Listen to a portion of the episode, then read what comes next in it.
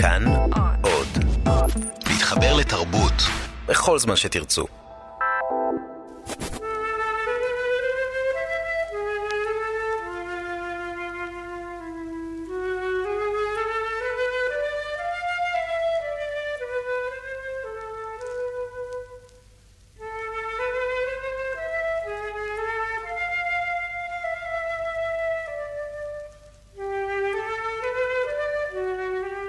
סיפורו של יוצר. אנו נפגשים עם המספר עמוס עוז, העורך חיים כלב.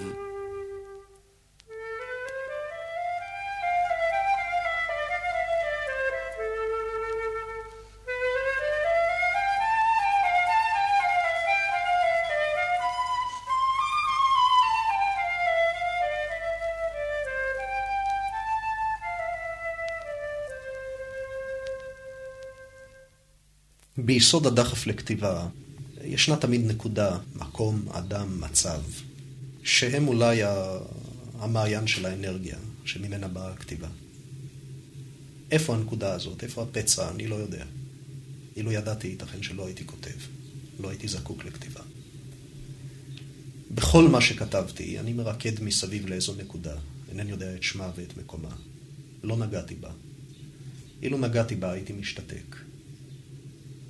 אילו כתבתי פעם אחת אותו סיפור, לא חשוב איזה, אבל כתבתי במילים על גבי נייר אותו סיפור שהתכוונתי לכתוב, בדיוק נמרץ, הייתי הולך אחרי זה להיות אה, אולי ארכיטקט פנים.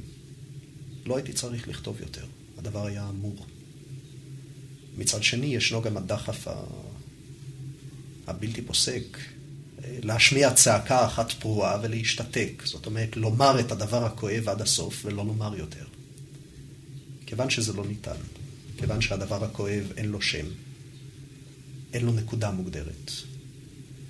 אתה יכול להלך מסביבו, במחבואים, בתחפושת, מאיזה גישוש בלתי פוסק, לפעמים מר, לפעמים אפילו משעשע, אבל תמיד מסביבו. אף פעם לא בו עצמו. אחרי שאני גומר לכתוב, ישנה איזו הקלה. אם כי הקלה ארעית. מה הטיבה של ההקלה הזאת? הקלה ממה? מדוע הקלה? אני לא יודע. יחד עם ההרגשה הזאת, ומעליה, בעוצמה יותר גדולה ממנה, ישנה עייפות איומה, וגם הרגשת אכזבה. זה לא זה, זה רחוק מהסיפור שהיית כותב אילו. אין טעם, זה לא עיסוקך, עזוב את זה, יותר לא תכתוב. כעבור זמן מתחילה אולי הצטברות חדשה. אבל שוב, זה חסד, אני לא יכול לקבוע את זה כחוק.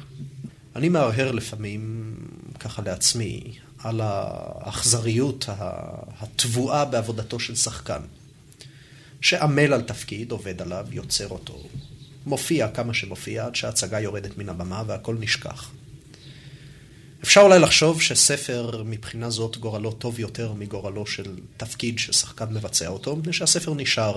מישהו יחזור ויקרא בו אולי אחרי שנה, עשר, חמש עשרה שנה. מבקרים, לפחות ארכיאולוגים של ספרות, ייזכרו שהיה פעם ספר כזה. מה שאין כן בתיאטרון. אבל זה נכון בערבון מוגבל מאוד. זה נכון בערבון מוגבל, מפני שהספר מוסיף להיות קיים בשביל קוראים במקרה הטוב בשביל ארכיאולוגים של ספרות במקרה הרע. בשבילי הוא חדל להתקיים. אני לא יכול לקרוא אותו. אני לא יכול לחוות מחדש את התהליך של התהוותו. הוא איננו, הוא הולך ומתרחק ממני, הוא הולך לי לאיבוד.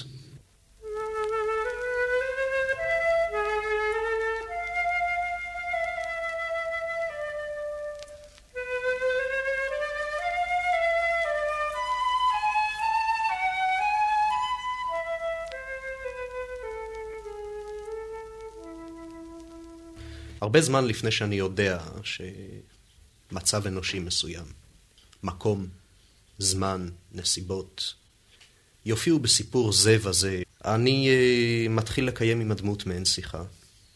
וזו שיחה שנמשכת חודשים, לפעמים שנים. עדיין אינני יודע מה יקרה לה, אינני רואה אותה עדיין נכתבת, אבל אני לומד אותה. כשם שאדם לומד מכר, לומד איש קרוב, איש שמעסיק אותו. אולי איש שהוא אוהב. מגיעה איזו נקודה שבה נדמה לי שאני יודע על הדמות הזאת יותר משאני יודע על רוב האנשים החיים שאני מכיר היטב, לרבות הקרובים לי ביותר. אני מוחק הרבה מאוד לפני שאני מתחיל לכתוב. למעשה אני מוחק את הרוב לפני שאני uh, מתחיל בכתיבה עצמה. אולי אפשר בעצם להשוות את זה ל... לעבודה של פסל, שמתוך גוש האבן הגדול שעומד לפניו, הוא יוצר את הצורה על ידי הרחקה בלתי פוסקת של, המצו... של המיותר. הרי למעשה פסל איננו יוצר, הוא מוחק באבן. הוא מרחיק מן האבן, הוא מתיז מן האבן כל מה שאיננו חיוני לה, עד שהצורה מתקבלת. וההמשלה ל... לאבן, לפיסול, איננה מקרית. כיוון שההתנגדות הפנימית של המילים, של הצורות, של המבנה, של חלוקה לפרקים, של קצב הזמן ההכרחי בתוך סיפור, זוהי התנגדות שאולי איננה יותר קלה מן ההתנגדות של אבן למפסלת, אולי אפילו יותר קשה. למדת ספרות באוניברסיטה, למדת על אמצעי עיצוב. האם הידיעות האלה עוזרות לך, או שהן מפריעות לך? אני אסיר תודה כשהן לא מפריעות, אבל אה, זה יהיה לא צודק לומר שהן לגמרי לא עוזרות. הן עוזרות בשלב מאוחר מאוד. הן בכלל אה, צפות בתודעה בשלב מאוחר מאוד. בשלב העיקרי, בשלב שבו הסיפור מתהווה, וגם בשלב השני, בשלב הכתיבה, כל מערכת אמצעי העיצוב או הטכניקה הספרותית, או המושגים שאני אה, מכיר אותם כמורה לספרות או כסטודנט לספרות לשעבר, לא קיימים. בשלב הכתיבה יש לי עניין עם אנשים, עם מצבים ועם מילים. אבל לאחר שאני מסיים את הכתיבה בשלב מאוחר מאוד, כשכתב היד כבר מתוקתק במכונת כתיבה והסיפור או הרומן עומד ניצב פחות או יותר בשלמותו, אני לפעמים מגלה תגלית מדהימה ומשעשעת קצת. הנה דברים מוכרים, דברים שאני יודע על קיומם.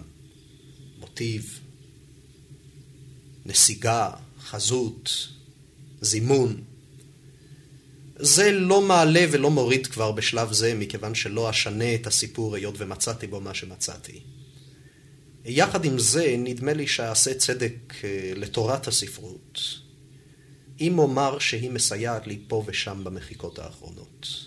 לא יותר מזה, אבל גם לא פחות. היא מסייעת לי במחיקות האחרונות, כאשר אה, בפסקה מסוימת אני מגלה, מתוך שאני יודע דבר או שניים על טכניקה של כתיבה ספרותית, אני מגלה, הנה הפסקה הזאת, האמצעי הזה מסריח מטכניקה. האם זה לא מחדד את תחוש הביקורת שלך לעצמך? אינני יודע. לפעמים אני מצטער על חדותו של חוש הביקורת, כי אה, אפשר להמשיל את אה, תהליך הכתיבה לתהליך של נהיגה. יש מנוע ויש בלמים.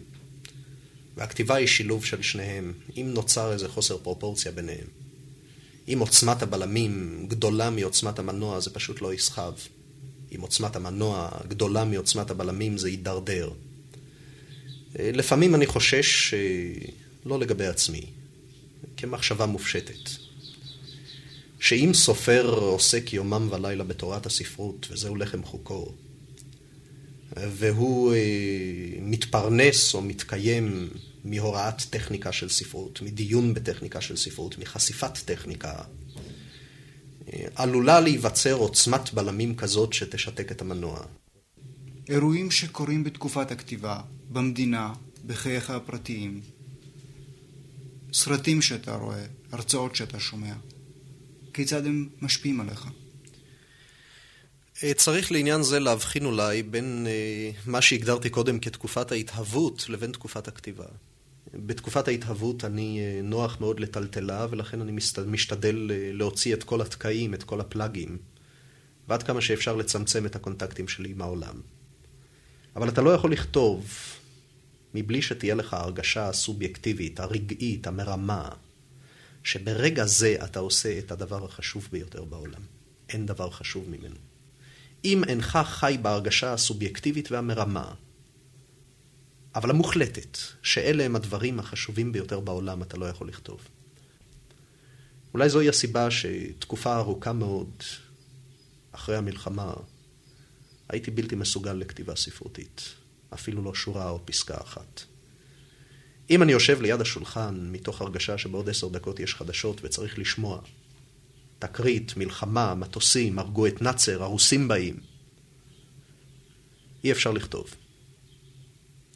אתה יכול לכתוב רק מתוך אותה אשליה עצמית, תרמית גסה, אבל ברוטלית, כופה את עצמה, שאתה עושה את הדבר החשוב ביותר בעולם, אין חשוב ממנו.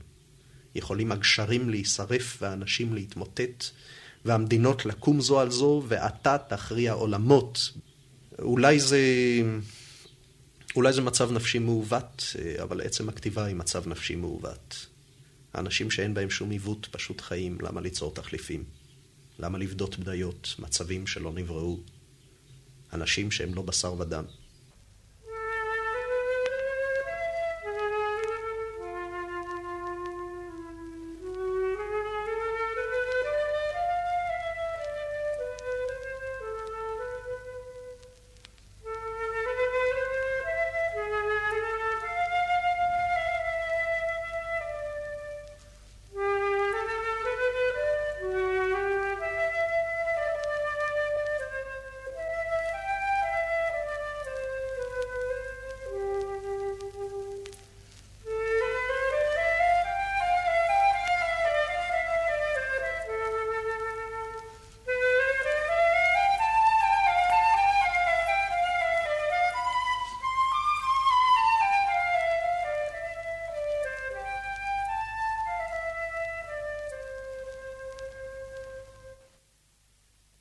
העולם שאני מספר עליו בספר מיכאל שלי, העולם של חנה גונן, ירושלים של הסמטאות, כל זה קיים אצלי, קיים איתי מיום שאני זוכר את עצמי. קודם כל ישנה ירושלים. אני נולדתי בירושלים. אני אוהב את ירושלים. כמו רוב האהבות, זו אהבה מסובכת מאוד. מלאה סתירות פנימיות, ניגודים, גם מכאוב, גם התלהבות, גם אכזבה. אני אוהב את ירושלים אהבה, אהבה אנושית, לא אהבה שאתה אוהב מקום, אלא אהבה שאתה אוהב אדם.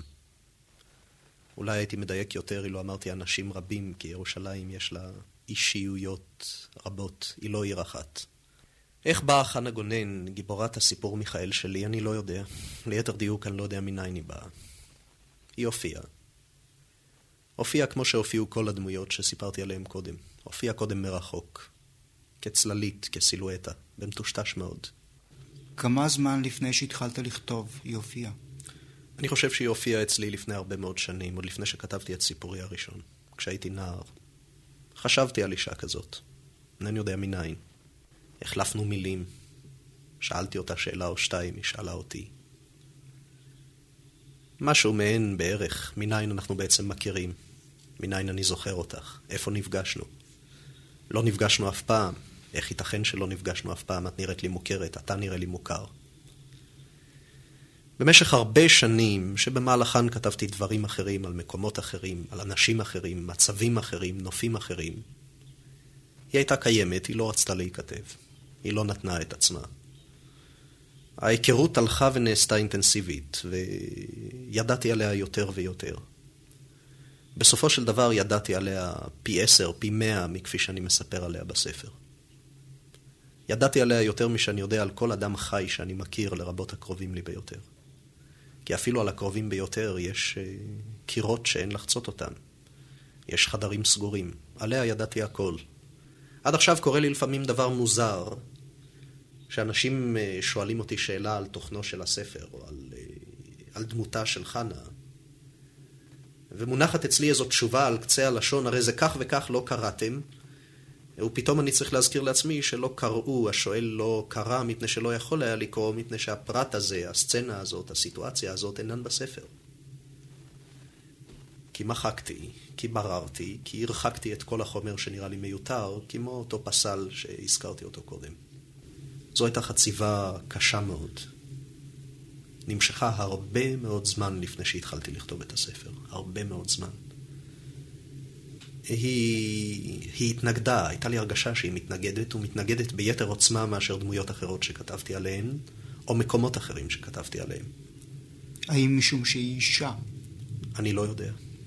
האם לא חששת להיכנס לחוויותיה של אישה, לפעמים לחוויות אירוטיות שלה? ודאי שחששתי. אני חושש לפני כתיבה, ואני חושש בזמן כתיבה, ואני חושש גם אחרי שאני גומר לכתוב. תמיד uh, קיימת ההרגשה שמשהו הוחמץ. תמיד קיימת ההרגשה שבכל סיפור יש בעצם שלושה סיפורים. ישנו הסיפור ש... שהקורא קרא, או שהקוראים קראו. ישנו הסיפור שאני כתבתי, והוא בכל זאת אחר. וישנו הסיפור שרציתי לכתוב, והייתי כותב אותו אילו. אילו היה לי יותר כוח. אז בוודאי שחששתי, אבל הבחירה לא הייתה בידי, אני לא בחרתי בחנה. גם לא בחרתי בכתיבה בגוף ראשון. אלה הם דברים שהוכתבו, שכפו את עצמם עליי, שלא יכלו להיות אחרים. קיים דימוי ארכיטקטוני ודימוי משפטי של הספרות.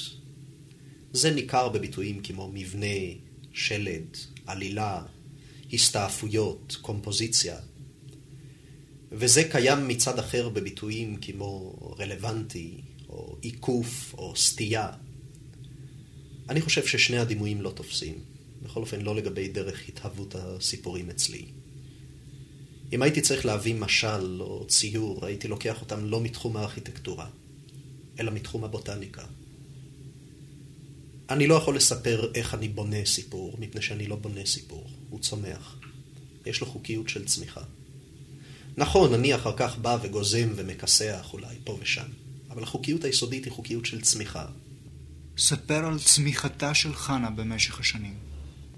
בסתיו של שנת 66 נסעתי לירושלים לשבוע ימים, רצוף, מתוך הרגשה ברורה שיש לי עולם לספר עליו בחמשת אלפים או בחמישה עשר אלף עמוד.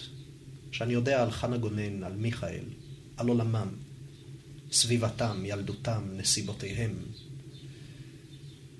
עד לנקודה כזאת שאינני יכול להכיל יותר, והדברים בשלו לכתיבה, בשלו לנייר. ישבתי שבוע בירושלים, כתבתי אה, פרקים שונים מאוד מן הרומן, לאו דווקא מן ההתחלה, ולאו דווקא רצופים. ואגב, לאו דווקא ירושלמי. את אה, פרקי חולון או נוף הרים, שהם כמעט הפרקים היחידים שמתרחשים מחוץ לירושלים, כתבתי בירושלים.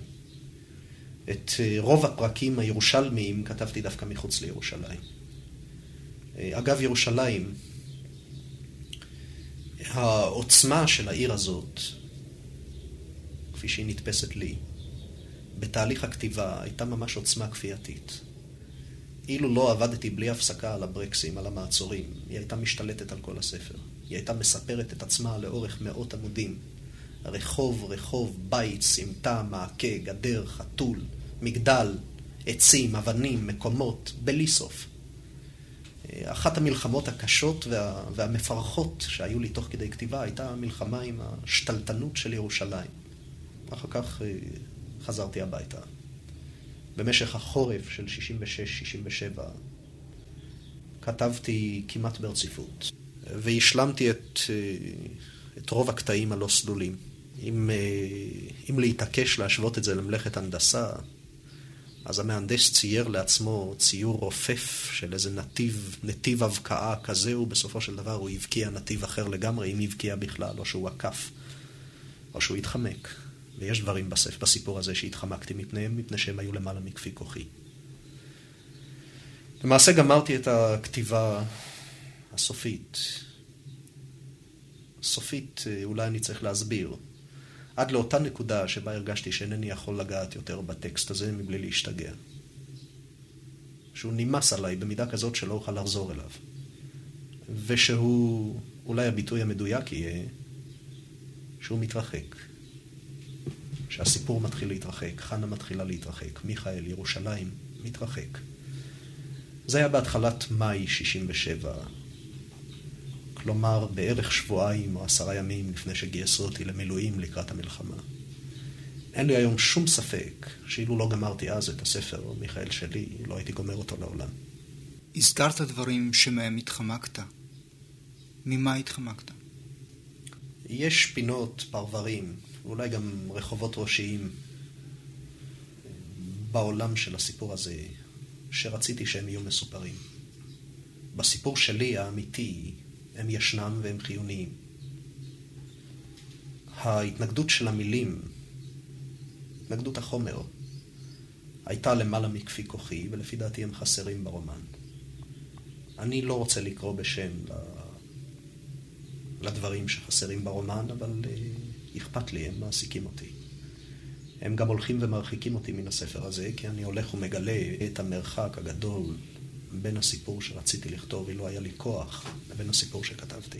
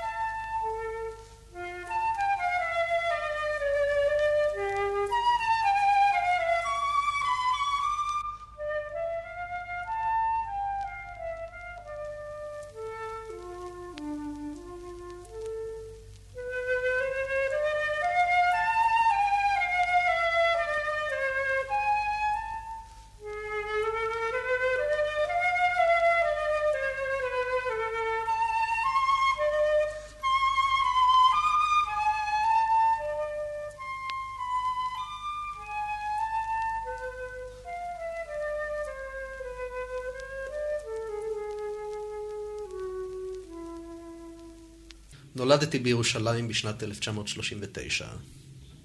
למדתי בהתחלה בבית ספר יסודי דתי, תחכימוני, בשכונת מקור ברוך. אחר כך עברתי לשנתיים לגימנסיה העברית רחביה. כשהייתי בן 15 בערך, עברתי לחולדה, ולמדתי בחולדה בבית הספר התיכון שלה. שירתתי שנתיים וחצי, כמו כל אחד, בנחל. וב-61 השתחררתי מן הצבא, חזרתי לקיבוץ, עבדתי כשנה בכמה ענפים, בעיקר בפלחה, ובסוף 61 שלחו אותי, המשק שלח אותי ללימודים באוניברסיטה בירושלים. למדתי ספרות עברית ופילוסופיה, שנתיים וחצי, שלוש שנים. סיימתי את הלימודים, חזרתי לקיבוץ, ומאז אני עוסק בהוראה בבית הספר התיכון בחולדה. מחנך כיתה, מלמד ספרות ולימודי חברה.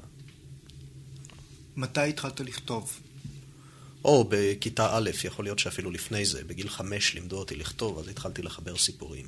בעיקר בלשים, סיפורים היסטוריים, סיפורים לאומניים, שירים, שירי מולדת, שירי קרב. האם הראת את זה לחברים שלך, למורים? סתם הראתי, אני uh, הוצאתי עיתון בכתב יד, והפצתי אותו בשלושה עותקים בכל השכונה. בעיתון הזה אני כתבתי למעשה כמעט הכל. את התשבצים, את החידות, את החדשות, את הסיפורים הבלשיים, היה שם אלמוני וכף היד השחורה ועוד דברים כאלה. סיפורים היסטוריים על ישראל וישמעאל, סיפורים אקטואליים, איך עם ישראל יכבוש בחזרה את המקומות הקדושים, בטח שהראיתי את זה, עוד איך. איך זה התקבל על ידי הסביבה? אני חושב שמאז שאני זוכר את עצמי, אה, הסביבה הייתה משוכנעת שהולך כאן סופר קטן.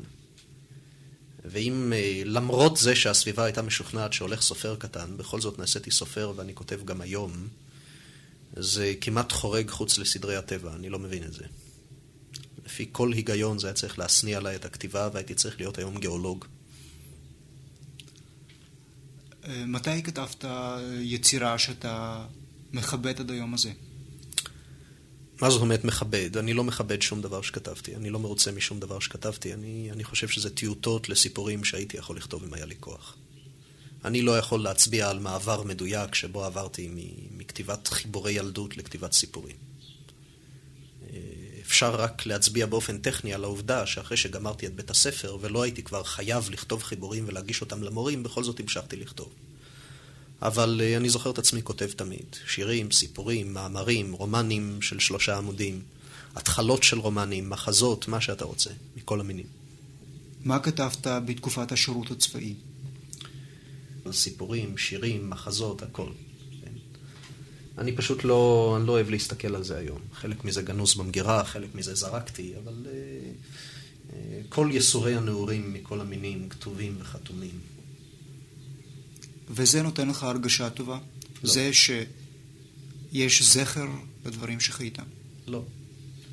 הזכר לדברים שחייתי הוא לא בסיפורים. באמת, אני לא חושב שאיזשהו דבר שכתבתי הוא מה שאפשר לקרוא, מישהו יכול לקרוא סיפור חיי. זה גם לא נותן לי הרגשה טובה מהבחינה הפשוטה שאני לא, לא שמח בזה, זה לא זה.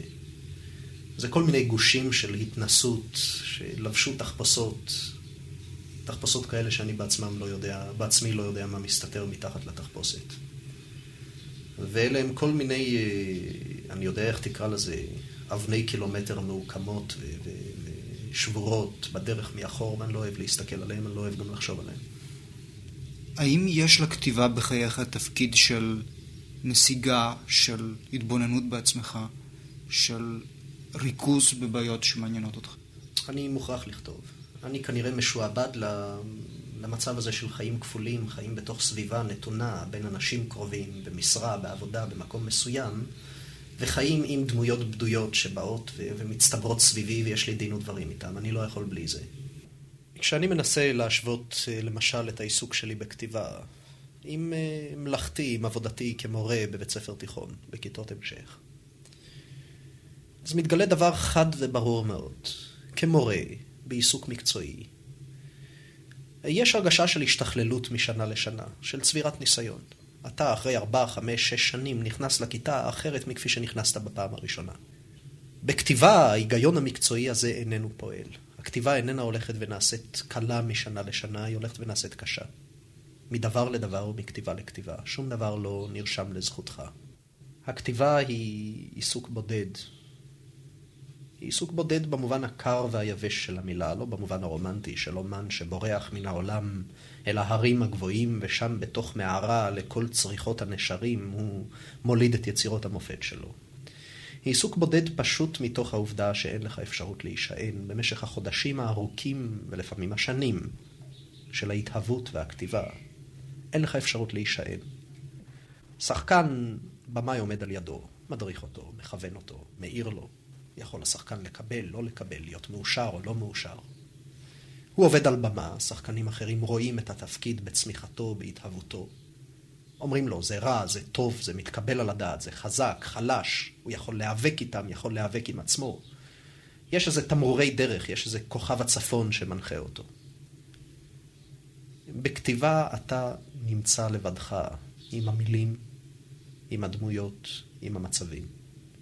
אתה במובן מסוים נוסע בלי אורות, בחושך גמור, בלי כביש, בלי סימני דרך.